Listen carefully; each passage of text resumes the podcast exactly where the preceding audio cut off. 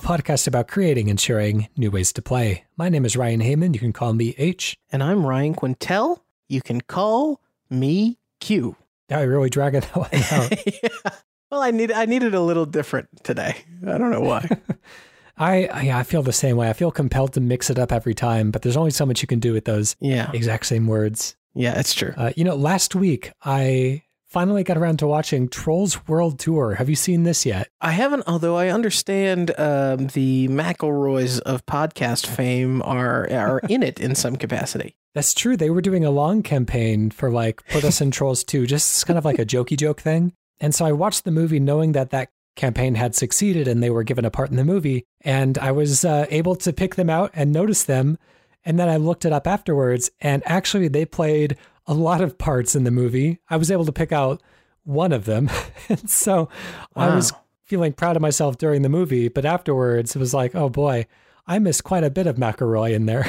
Jeez, I had yeah. no idea. Yeah, I'm. I assume that you know getting to be when when anybody you know is not officially a part of the Hollywood oeuvre and they're just kind of mm-hmm. going and and and campaigning to be in a movie. I just assume that they get you know the like the fan cameo, the bit part, the way that you know everyone is technically in the Hobbit movies, that sort of stuff. Yeah, well, I mean that that is kind of the case. It's just that they're given a lot of fan cameo bit parts. And so they aren't like substantial characters, but they do pop up like frequently throughout the movie. Anyways, uh, the the reason I brought it up is because watching that movie, it's very very obvious that the person who I guess conceptualized that world was a huge brutal legend fan. and it makes me very really? happy. Like that's about as close to a brutal legend movie as we're gonna get. And actually, there's quite a bit of overlap between that movie and the uh, brutal legend sequel that we pitched on Playwright a number of years ago uh, gosh, what was it called? It was oh, Harmonia Legend or something like that. Yes. It was one of the very early episodes, but um, it was uh, it's just very interesting. Like you know, obviously this uh, kind of the baseline idea of having different nations represented by different genres of music and how they would interact with each other. It just felt very familiar, and it made me think. You know, if I that is kind of one of my like dream video games that like someday I would love to actually, you know, have that get made. But now I wonder like would people think that I'm ripping off a Trolls World Tour even though mm. I came up with the idea first? I mean, technically we're both ripping off of Brutal Legend, but um I'm okay owning up to that one a little bit more. That's just the way it is, as they say. But anyways, I I recommend the movie. I thought it was a lot of fun. yeah, it was a good time all around. So if uh, if people haven't checked it out yet, it's free on Hulu, or I guess as free as anything on a subscription services. Um, so you don't have to pay the what twenty dollars that it was when it first came out on streaming. It was, I think, like the first big movie to release. I don't remember if it was just on streaming or if it was like streaming in theaters at the same time while things were still closing down. But uh, people were a little, I think, a little curious about the twenty dollar price tag on it, but um, mm-hmm. uh, you know, it's just the way it had to be at the time, uh, since it was essentially kind of a movie theater competitive feature at the time. Yeah, uh, yeah, we've all so, been learning yeah. in this pandemic, including new ways to monetize the pandemic, haven't we? It's interesting to see like that pricing structure hasn't really stuck because Mulan came out for twenty dollars in addition to the Disney Plus subscription. Mm-hmm. I thought they released it for pretty 30. skeptical. Oh, is it 30? Yeah, they, they went right big. yeah, and that movie didn't end up being all that great, unfortunately.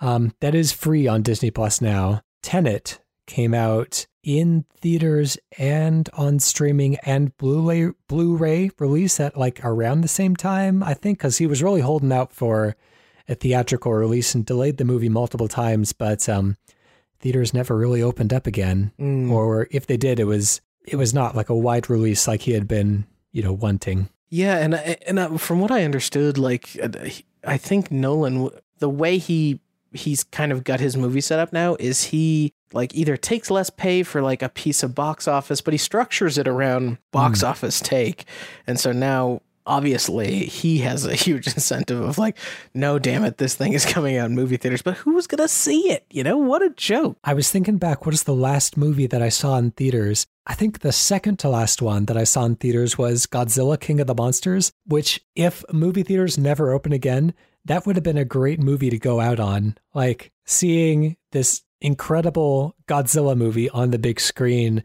is such a great swan song to the movie theater experience. But I think thinking back, it turns out my actual last movie that I saw in theaters was Pixar's Onward, which I liked, but it's not like it's not the same kind of story to tell your grandkids, you know? It's not like, yeah, I saw Godzilla King of the Monsters on on theaters. Uh, you know, Onward is like it's a movie that's just as good on a TV screen. yeah, and I mean, uh, I I think also I heard some statistic that the average size television now in an American home is something like 55 or 65. You know, it's a massive TV, you know, where our, it's like our theaters took out all the stadium seating and tried to put in recliners to make them more like a home and our homes increased the yeah. screen size and quality to be more like a theater and you know i i don't know what's going to happen uh, obviously at the end of all this covid stuff but I would love to see and love to support a transition of movie theaters into more of a, you know, locally owned business with really I mean, I, I will pay yeah. the ticket price to go see even an old classic, like go see The Exorcist again. Some art house movie theaters still do this yeah, stuff. Totally. But that could that could be everywhere. I like those kind of prestige movie theaters. I've always wanted to rent out a theater mm. for my annual Star Wars holiday special viewing, uh, but I've never pursued it. One, because I don't know. It seems kind of expensive, and like I feel like I couldn't make my investment back because I couldn't probably technically sell tickets to it because like licensing and everything it seems super illegal. But uh, I mean, if there was just kind of like a cheap, kind of locally owned, you know, theater where I can rent it out for, I don't know how much these types of things would cost. But it'd be super fun to just get like a theater packet full of people and watch the Star Wars holiday special. Obviously, can't do that now, but um, maybe someday when the world goes back to normal, itchy and lumpy, just like we have always dreamed of. yeah, I can finally go back to enjoying too salty popcorn and being uh, both mm. too stick stuck to the recliner and too cold all at the same time.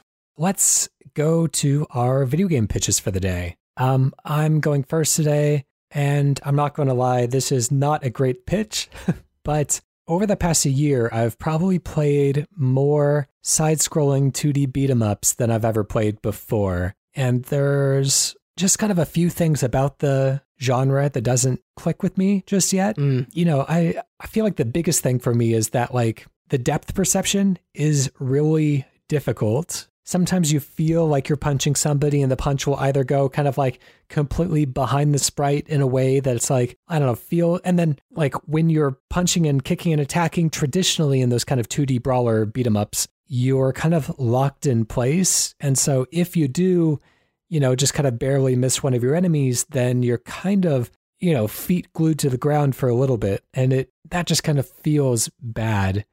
Um, I've seen how the genres evolved into the 3D space. You know, you can see things like Bayonetta, where there's kind of a one to one translation of the kind of 2D brawler format mixed with a lot of the kind of stylish uh, improvisational work that 3D uh, modeling and, and motion tweening of 3D models um, allows them to do. Uh, Devil May Cry, even you know, even games like uh, what is it, Ninja Gaiden or the Senran Kagura games, the games where you're fighting kind of multiple people at once. Uh, uh, Dynasty Warriors is kind of an extension off of that genre as well. And so I feel like we've really gotten it right in 3D, but and again, this is uh, it feels bad to to say this, but like for me, it hasn't landed in 2D yet. And I know that people absolutely swear by Streets of Rage last year, Streets of Rage 4 from last year.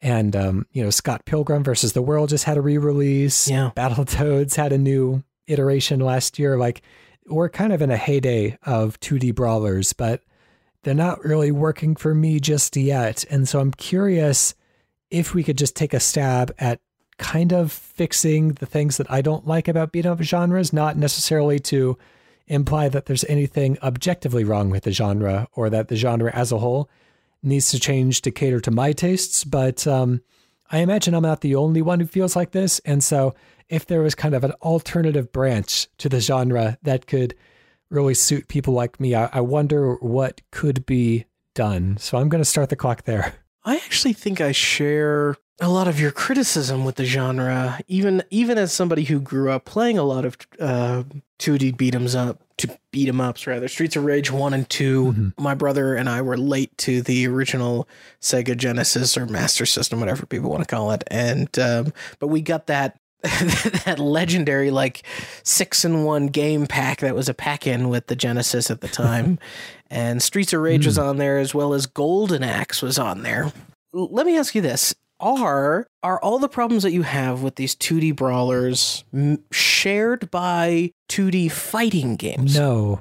That was my suspicion. Because I think the biggest thing is like the depth perception yeah. is like a big problem for me. And I know like it seems the easiest solution to that is just remove the depth of field and just kind of set it on a 2D plane.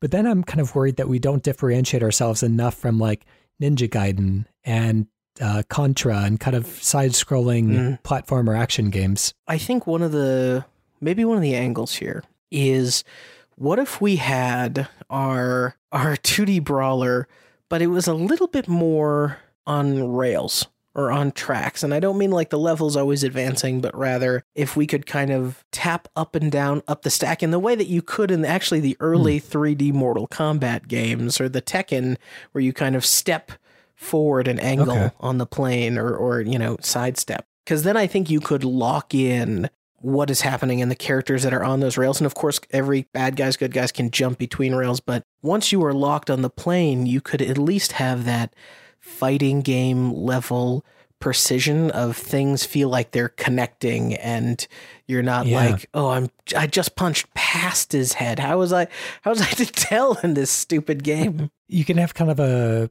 a grid system like a Mega Man Battle Network or something like that. Oh, that's cool. Um, and then certain certain attacks could um, could have kind of an area of effect that uh, uh, actually one game in particular. Speaking of Mega Man Battle System, uh, Battle Network rather, a game that takes inspiration from that Mega Man subseries was uh, Ikenfell last year, which is a 2D like a JRPG with a battle system reminiscent of Mega Man Battle Network, in that everything takes place on kind of a elongated grid mm-hmm. and each of your attacks has kind of a certain range of effectiveness. And so you would have to kind of position yourself on the grid in such a way that your uh, that you put the enemy within your attack radius. Sometimes you're trying to specifically exclude allies from that attack radius. Um, so I mean, we could do something very similar to that, but not turn based. You know, something that is more kind of real time and, and reactive. Yeah, what I what I like about the idea of the especially the grid is if the grid is if you do like a almost like a I, I've got Hitman on the mind a little bit, but hold down the right bumper or something to actually see the grid overlay, but mostly had it pretty subtle on screen at any given point, you could still get that kind of being surrounded feeling but as you enter into these quadrants, you should like. I like the idea of I'm actually playing a 2D fighting match against 10 easy opponents, all were easier than I guess one significant opponent, kind of all at once. Then, you know, I think another problem from 2D 2D brawlers is characters will overlap on each other. And I guess maybe a great player hmm. can be like, I know exactly that I can punch this group of people in this way and they will all fall. But whenever they stack mm-hmm. up on top of each other like that, what happens to me is I'm murdering half of them and then one of them kicks me from the stack and I can't yeah. tell yeah. Uh, what's going on. Yeah. And so I think if things were kind of contained onto a grid, that it would. It would at least kind of visually clarify like what you can and can't attack, and everything kind of feels more fair in that way. I think to keep grid based movement feeling like it m- maintains momentum. Like a good way to do that, kind of the obvious way to do that is to set it to like a musical beat.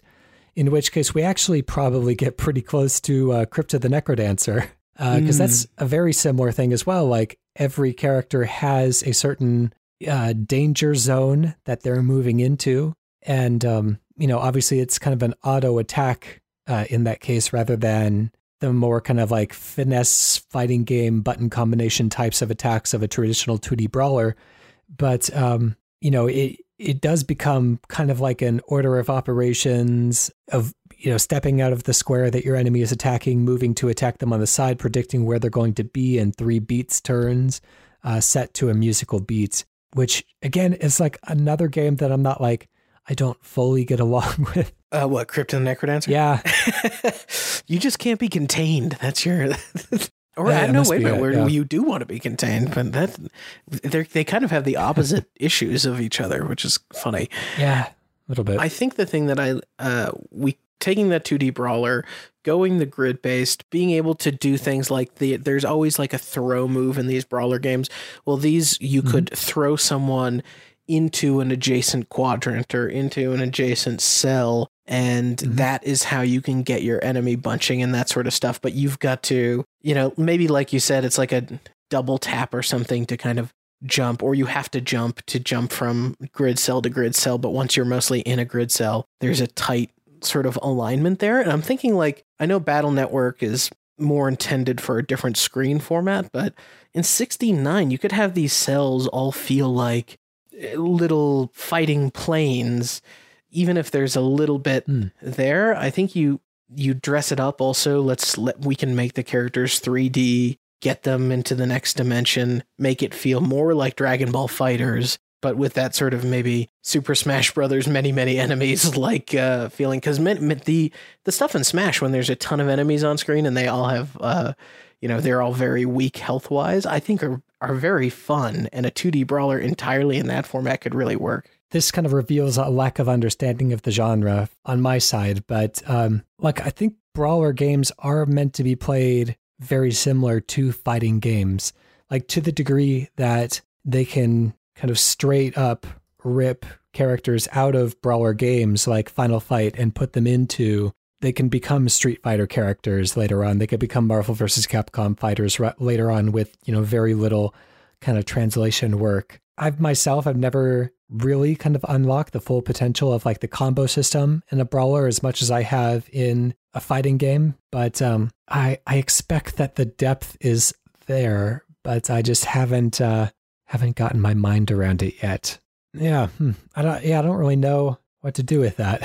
I think the other thing that that like 2D brawler like there there must be something between that between that perspective. And I I know at some point a couple games have attempted this. Something between what we get with the Streets of Rage and a more isometric sort of top down game. I'm thinking of the most modern example might be like The Ascent, but this is the angle that you find like a Path of Exile or an action RPG or early action RPGs and and there must be something between those two things that just unlock the right level of feeling like that genre, but clearly giving you um, more of a 3D like purview and agency over the space. Yeah. I mean, even something like a uh, Gauntlet Legend. Yeah. Is that what it's called? Yeah. For some reason, that sounded wrong coming out. Gauntlet Legends or even a Diablo has elements of the the beat 'em up in it kind of constrained to a isometric field as well. I think the game but, director um, of Gauntlet Legends also said there's something wrong about this coming out. But uh, sorry, no, unintentional. Well, no, I don't mean to burn Gauntlet Legends that bad, but Dark Gauntlet was, Dark uh, Legacy that was for the life. Most fun that you could have waiting at a Red Robin. Wait a minute, are, they always that, had one of those machines out. Is that still is that Gauntlet Legends? I'm thinking of. I'm thinking about Dark Legacy. Was Legends the arcade one? Legends was an arcade. It also came out on N64. Okay, that Dark is the Legacy. I think was the sequel to that. Yeah, there. What was the new one that came out that was just terrible? I think there was just one called Gauntlet that came out recently. Yeah, like within the last six years or something. Well, I shouldn't even say terrible. Maybe I need to go give it a chance. But I, I it seemed like nobody spent any time with yeah. it. Yeah, we would have heard something if it was yeah. good. Anyways, that's enough time on that one. Let's close it down. Let's come up with a name for a brand new beat 'em up uh, franchise. We have Streets of Rage. Do we need like alleys of anger? Let's just say like alley haters, like alligators, but it doesn't. I don't know if it fully comes through. Is there uh, something off of Alley Cats? Could we have a- Alley, alley Spats? Alley Spats. That's it. You cracked it. oh, that'll make me laugh every funny. time I hear it. All right, what are you bringing us today? I'm sorry, I'm still in alley spat space. Um, the my pitch today is I I wanted to go big, and I maybe I've got something here, maybe I've got nothing. I would like to talk through, think up stuff around a real Mass Effect trilogy sequel or a sequel trilogy. This is the episode 456, the true 456, forget about Andromeda, of what we would do with Mass Effect. And I've got some rough stuff, rough kind of plot here, but certainly we can talk through other parts of the game. I like the idea of being in for, have, first of all do you know what happens in 123 i know what happened in my 123 yeah that's true um, so i like the idea of um, playing because we have to pick a fake canonical ending right so we're playing post mm-hmm. this universal explosion everybody's isolated and there is a planet of people who have been overtaken by the Krogan now that there is no genophage, the Krogan have become kind of dominant in a place in the galaxy. Your people are super oppressed. They the the Krogan are not treating them well, um, and this is all they all they know is that this is the fault of the Shepard. And so we go Terminator style, and we send our new main protagonist back in time to stop Shepard from ever happening. Uh, so there is no explosion, there is nobody to reverse the genophage, all that sort of stuff. I think you know roughly. I'm like three parts is part one, you're back in time. You actually stop Shepard from killing Saren. Part two, Saren becomes the big bad, uh, where you you maybe you start off like teaming up with Saren, but then he turns on you and he's responsible for bringing the Reapers back or something like that. So the Reapers come back. You can kind of hit some of those beats, um, but Saren thinks he can control the Reapers. He can't. And then in episode three, you have to team up with Shepard and kind of restore the timeline um, and end the Reapers again. All right, starting the clock. So we have kind of a time travel going back in time to kind of re-examine the events of the past, interfere in some ways. Yeah, it's like what can you do with things that are terrestrial, go extraterrestrial, and then once you're extraterrestrial, really all you can do is go through time. So this is like an attempt mm-hmm. to go, let's just go to the inevitable time. I think it's interesting. It gives us some interesting building blocks to play around with, but the one thing I kind of don't like about it is that it still kind of focuses all of the I guess, narrative momentum around the original trilogy. And I feel like a lot of series kind of fall into a trap of people fall in love with a certain cast of characters, and then the rest of the series just won't leave those few people alone, even when they've built out kind of a big galaxy. I mean, Star Wars is the famous example. Like everybody Eventually has to be related to somebody that up. we already know. yeah, and it just makes the world feel very small.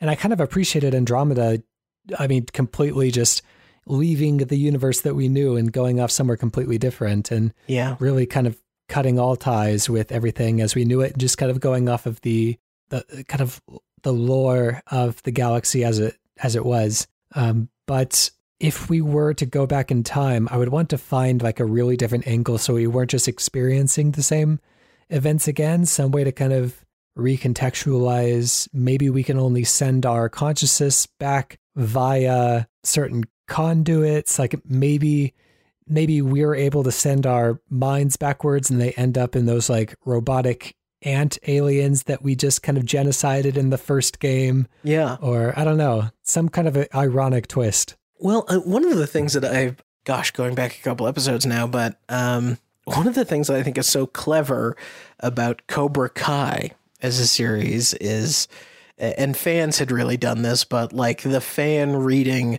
of the Karate Kid of like maybe Ralph Macchio is the bully. There are scenes in Cobra Kai where they recut the movie and be like, oh yeah, this actually makes you know the Karate Kid come off as kind of a dick. Uh, so the idea, right, of you know players, it, it really there's two things that, that I'm like interested in um, potentially doing something with, which is players made some people played Paragon, some played Renegade, but even in Paragon runs, you have to make a couple of tough decisions.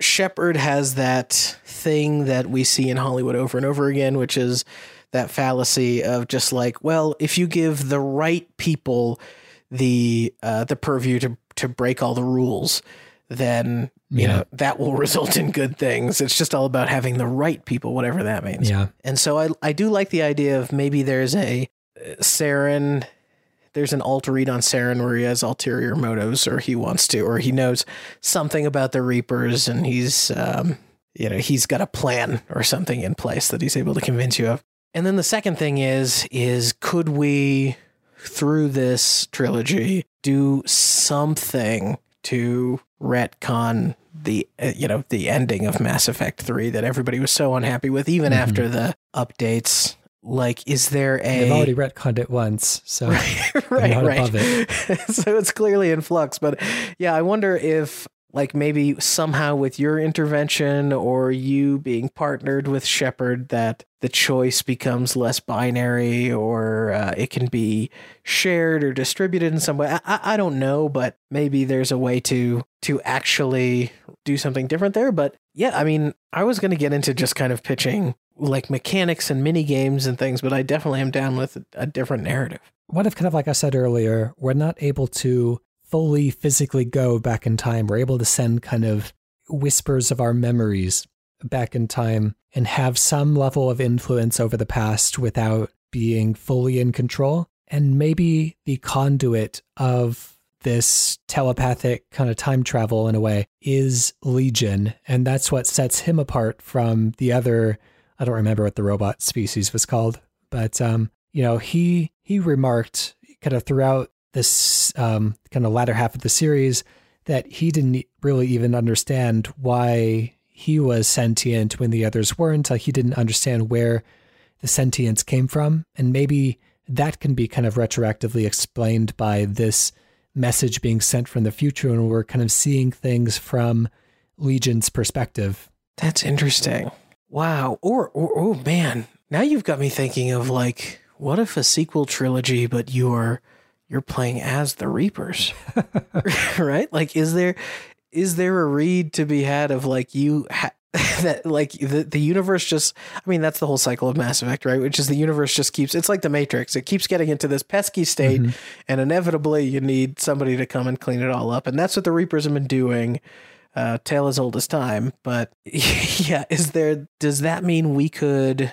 Could we go inside the Reapers and find out if there is, you know, learn about them as a species and get involved with their politics? Maybe you become a person who, you know, is a voice of dissent and saying like, I don't think we should keep doing this. Like it, we it clearly isn't working. We can't have to keep doing it.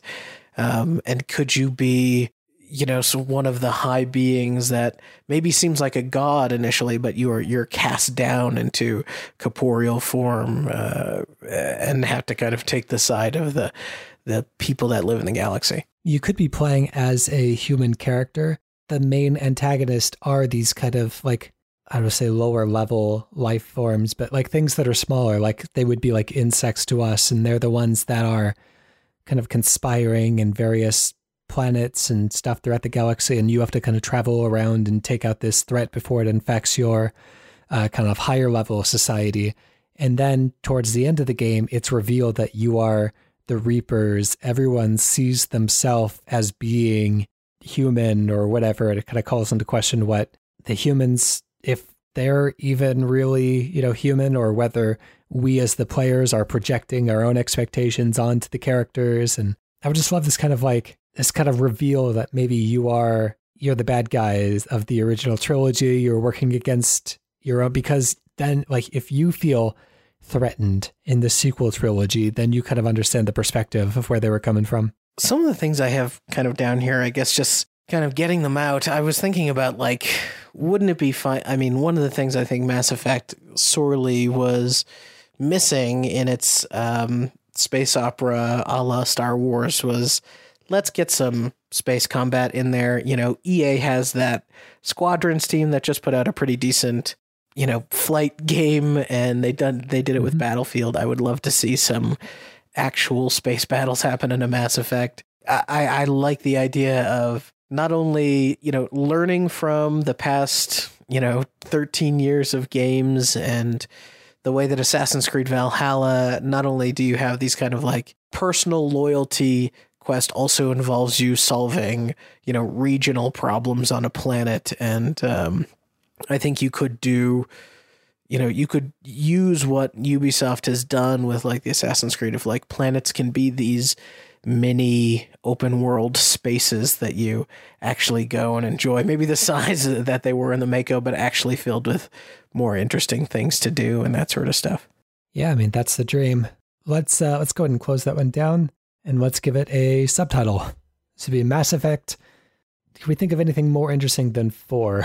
yeah.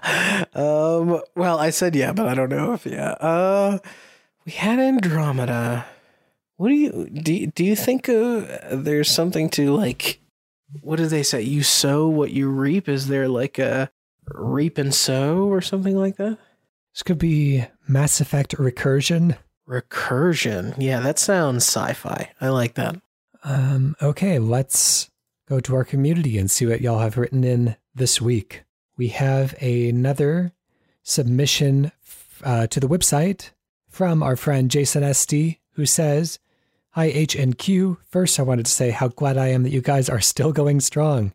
I took a break from podcast for a while, but recently I've been catching up. Uh, recently, I enjoyed episode 184. Awesome. That's a that's a recent one. Uh, if you've been taking a break for a while, then of course you can hit them in any order. That's not a topical show, and so maybe we talk about topical things every once in a while at the top of the show. But um, yeah, a, uh, you can listen to them in any order at any time, and they should be just as relevant. that's that's the hope. On to my pitch. Mm, sorry. On to my pitch. This idea comes from movies and novels that are that so often depict a scout's head on a pole. Is that a thing that happens a lot? Like uh, a Boy Scout? Or, anyways, let's let's read the rest of this pitch and see where it goes. That so often depict a scout's head on a pole. I thought how terrifying it would be to play a scout knowing that could be your fate. Set in a fictional medieval time, you belong to a village displaced by an invading army. The enemy is in close pursuit, pushing your group further into unknown territory. You play as one of the scouts. Your goal is to travel ahead and look for safe routes and hunt for food. But what will you find? Raiding pirates, dangerous beasts, and can you return with enough food and supplies to keep your people alive?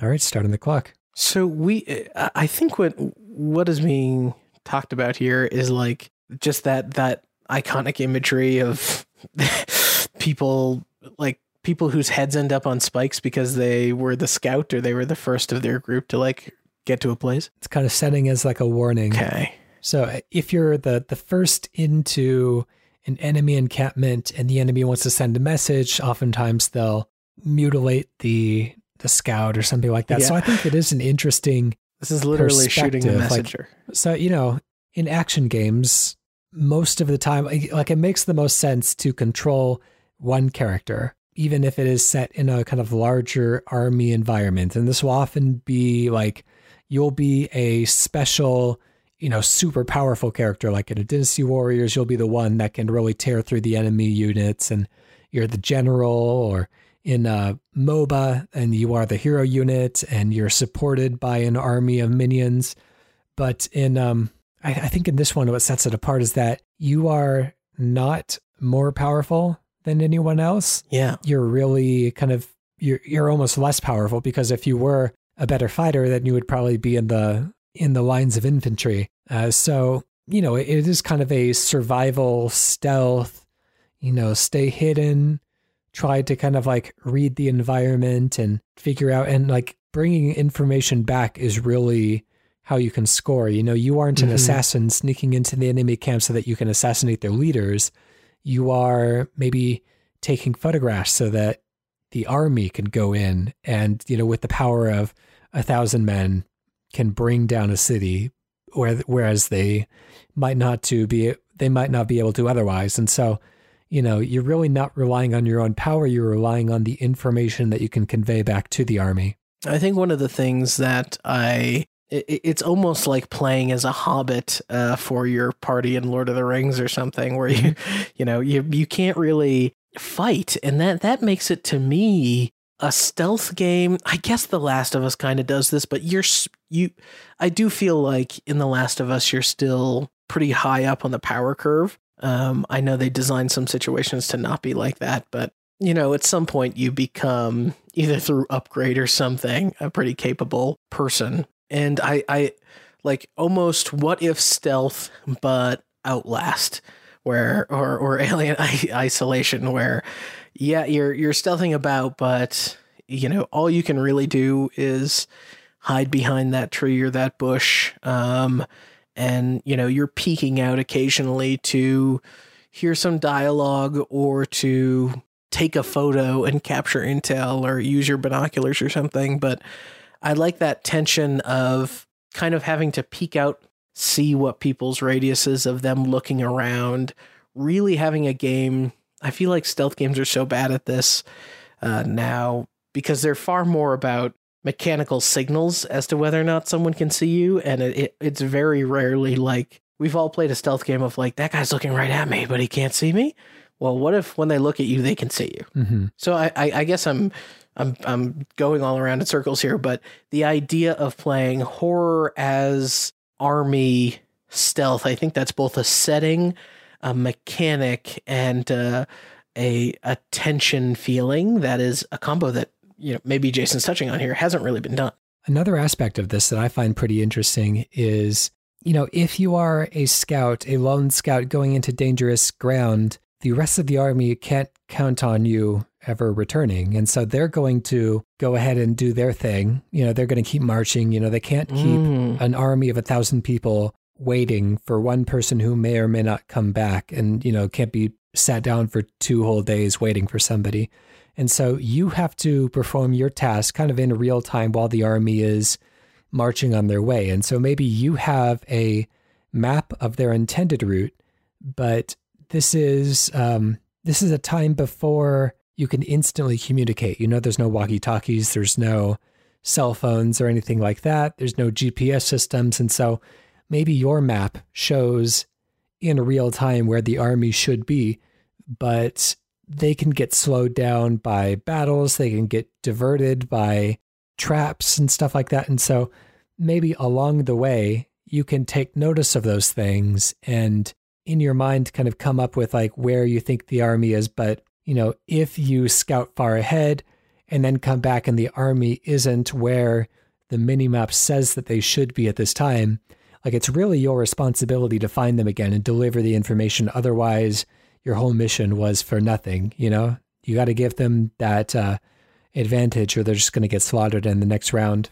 Yeah, I I think that's cool. I and I even love the risk reward of maybe you do have your radio, right? But but when you start getting closer around an enemy camp, you got to turn it all the way off, or else someone is going to hear that yeah. thing and you're going to be found but also while it's off, you can't hear about your own troops' movements and plans and where they're headed yeah. if they're taken off without you. Yeah, very cool. Um, so the uh, the scoring system, you know, it's not a high score chase game, I would imagine, um, but everything essentially does come down to like numbers behind the scenes that translate into whatever it means in the game world and story. But essentially, maybe there are kind of a set number of objects or hidden entrances or uh, troops waiting in uh, waiting to ambush uh, along canyon walls or something like that. Like there are a certain number of things that like you really should photograph, and everything that you do means that your army loses fewer soldiers um, in the uh, in the run up to you know the next battle. And so you know that increases your chance of um, succeeding in the next battle. Maybe there are certain kind of high value targets that you would photograph so that you can like really you can show guard routes or where a general lives, um, things like that that can be very useful. And So yeah, you're kind of scored for like what you notice and what you don't notice along the way and how well you're able to photograph that in a way that kind of communicates that has landmarks that has uh, all the useful information that your army can use to you know and maybe it's a very smart system as well. Like if you photograph a you know like a ramp up a rock wall like the game has that object tagged and will know you photograph that because you want your army to climb up that rock wall to use it as you know higher ground or something like that. Like you know you you can be um it, it kind of encourages you to photograph kind of obscure things but the game knows what you're after. I guess no game would ever be able to like fully predict you know even if everything was kind of appropriately tagged like gamers will always surprise the programmers and the designers with uh using things in ways that they weren't intended to be used. Yeah I, and I, that kind of gets me into thinking about some of the things Kojima did with Death Stranding, right? And infrastructure building. And mm-hmm. is there is there something about the way you photograph and tag and and kind of categorize these things where you can you can say, hey, you know, if you if you let me go back to this spot with, you know, three engineers, we could maybe stand up a bridge and build that thing, you know, without necessarily being seen by the enemy uh, army, but you know you run the risk of being found and potentially losing all these engineers on maybe an Oregon Trail like permanent journey. Anyways, that's enough time on that one. Thank you very much, Jason Esty, for sending that one in. Let's come up with a name. We find ourselves with another war photographer, which we've done multiple times on the show. So let's see if we can come up with a scout like Scout's Honor kind of fits as well. Scout's Honor, that's pretty good. I was actually thinking like if you go if you do some sort of narrative around it and if you set it during like a World War II or a time where you know really people were pretty mm-hmm. they weren't exactly checking ages on IDs maybe as thoroughly as we uh, we would today. Okay. If we did if we just called it like Charlie, which could be both, you know, obviously Charlie is the name of the enemy, but the name of the character. Okay, would that be? Um, what does that have to do with not checking ages on IDs? Oh, I'm just thinking. Is Charlie like, sneaking into a lot of bars or something? no, I just like the. Uh, yeah, I, I, You're right. I totally didn't explain what I was thinking there. I'm, I'm thinking like you know the face of this. I'm I'm trying to think about who would best be embody the helplessness or the you know the lack of power. And you go for a young kid who you know he's just quick on his feet and he's relatively light mm, on okay. his feet. And he's Charlie and he's scouting Charlie. Scouting Charlie. All right cool I think that uh, I think that fits. And please don't let um, the game end with his head on a stick. Now I feel now I'm attached. If you would like to submit a video game pitch of your own, you can do so by going to playwrightcast.com slash pitch. You can email us playwrightcast at gmail.com or you can tweet us at playwrightcast with your own video game idea that we will discuss on the show and workshop into something feasible. That's all we promise.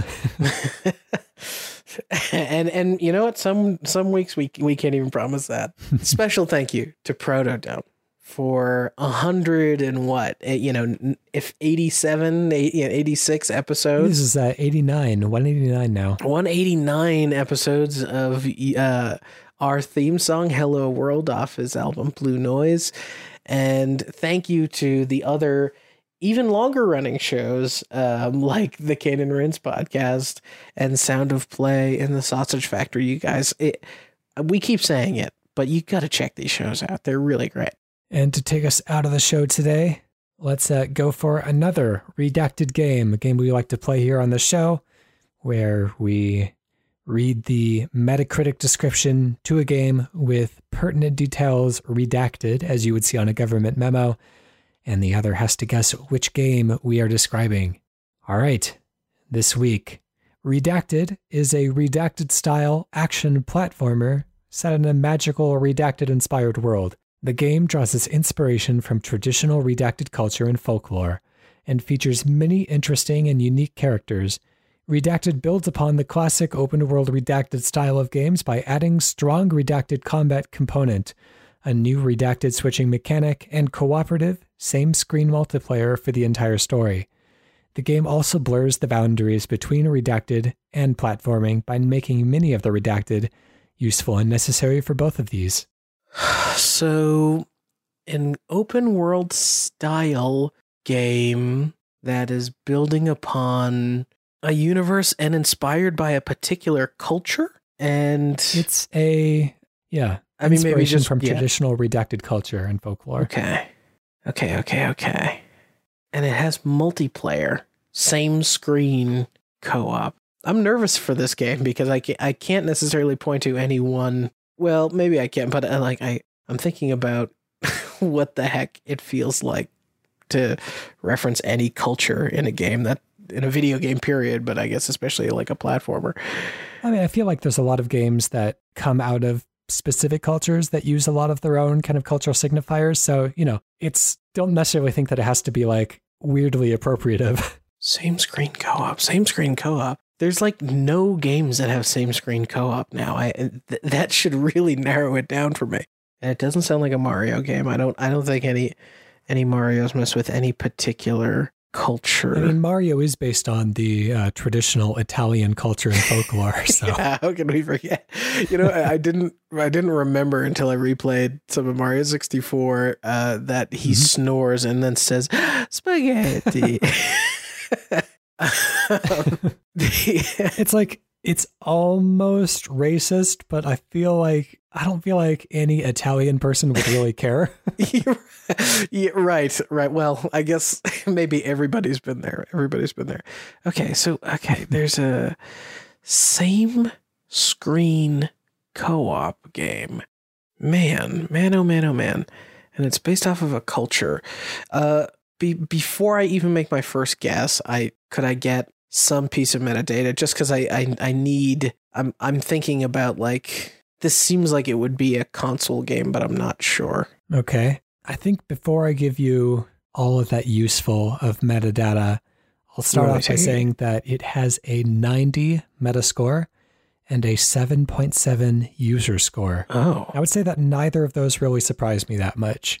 And it's uh it has co-op and it has platforming.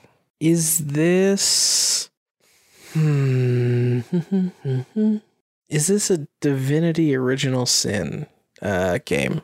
No, it's not from the Divinity Original Sin series. I guess that may, yeah, that's not a platformer. A platformer, but an open world? What the hell is that? Is this um I'm trying to think games with that would specifically use an art style and a culture, and one of them that comes to mind is Guacamelee. Is that a, a guess, or is are you just saying that like, that's something okay, that comes to mind? Um, but I, I don't know if the original Guacamelee had co-op or if it was just the second one. I'm gonna say Guacamelee two because uh, I know that one has co-op. uh, funnily enough, it is not Guacamelee two, but it is in the Guacamelee series. oh, okay. Well, technically, that could that could be severed as well, technically. But I'm gonna uh, guess not severed. yeah, I'm gonna guess from your chuckle that that is Guacamelee. Wow. Yeah, specifically, this was the description of the Super Turbo Championship Edition. Um, unredacted, it says Guacamelee is a Metroidvania style action platformer set in a magical Mexican inspired world. The game draws its inspiration from traditional Mexican culture and folklore and features many interesting and unique characters. Guacamelee builds upon classic open world Metroidvania style of games by adding a strong melee combat component, a new dimension switching mechanic, and cooperative same screen multiplayer for the entire story. The game also blurs the boundaries between combat and platforming by making many of the moves useful and necessary for both of these. Hell yeah. Hell yeah. I first played Guacamelee. it's one of my favorite platformers. I first played it on the Vita, and I remember mm-hmm. just I was living in New York at the time. It was one of those games where I the Vita was still pretty new for me, and I just instead of going to sleep that night, I just laid uh, laid down and played Guacamelee basically um, until I beat the damn thing. It was so good. I was really thrown off by calling it an open world. I don't. I guess all Metroidvanias are technically open world, but yeah, I was going to say like open world platformers, like you know, Hollow Knight and Ori and the Will of the Wisps, like I would definitely describe them that way. But I didn't want to give those specific examples because that would kind of point you right to it. right, right, right. I guess, and Hollow Knight is even something that if somebody told me, "Oh, that's based off of a, a cultural art style," I would, I would probably buy it. Mm. But um, yeah, Guacamelee oozes culture. Yeah, and it oozes internet memes, unfortunately. yeah, for better memes that were dated at the time of its launch. and they doubled down in the second one. They really did. I think they did a little bit like in Guacamelee 2, there were still some kind of like topical humor, but it was a little bit more like it felt a little bit more broad and a little bit less yeah. like specifically internet memes. But there was a room or like one of the other dimensions that was like full of the internet meme signs from the first game and a bunch of messages about like this is in poor taste. yeah, like kind of making fun of themselves for having done it, or maybe making fun of the people for complaining about it in the first place. Still, one of my favorite gags I, from number two was the one of the dimensions that you go into, and it's just the guy who bought a car, and all you do is like yeah. uh, destroy the car. But then they don't they do like a Street Fighter uh, bit with that as well? Yeah, yeah. Because it was um I think it was like I mean, it was clearly set up like that Street Fighter 2 mini game. Yeah. and I think that was the initial thought going into it. But I think maybe the first time through, you didn't destroy his car, or I, got, I don't remember. There was some kind of inversion on the expectation that was set up. Um, yeah. I'm not remembering exactly how that joke played out. anyway, go play both of those, everybody, if you haven't. Anyways, uh, yeah, good game. That is Guacamelee. Thanks everyone for listening to another playwright this week. We'll catch you again next time. Bye.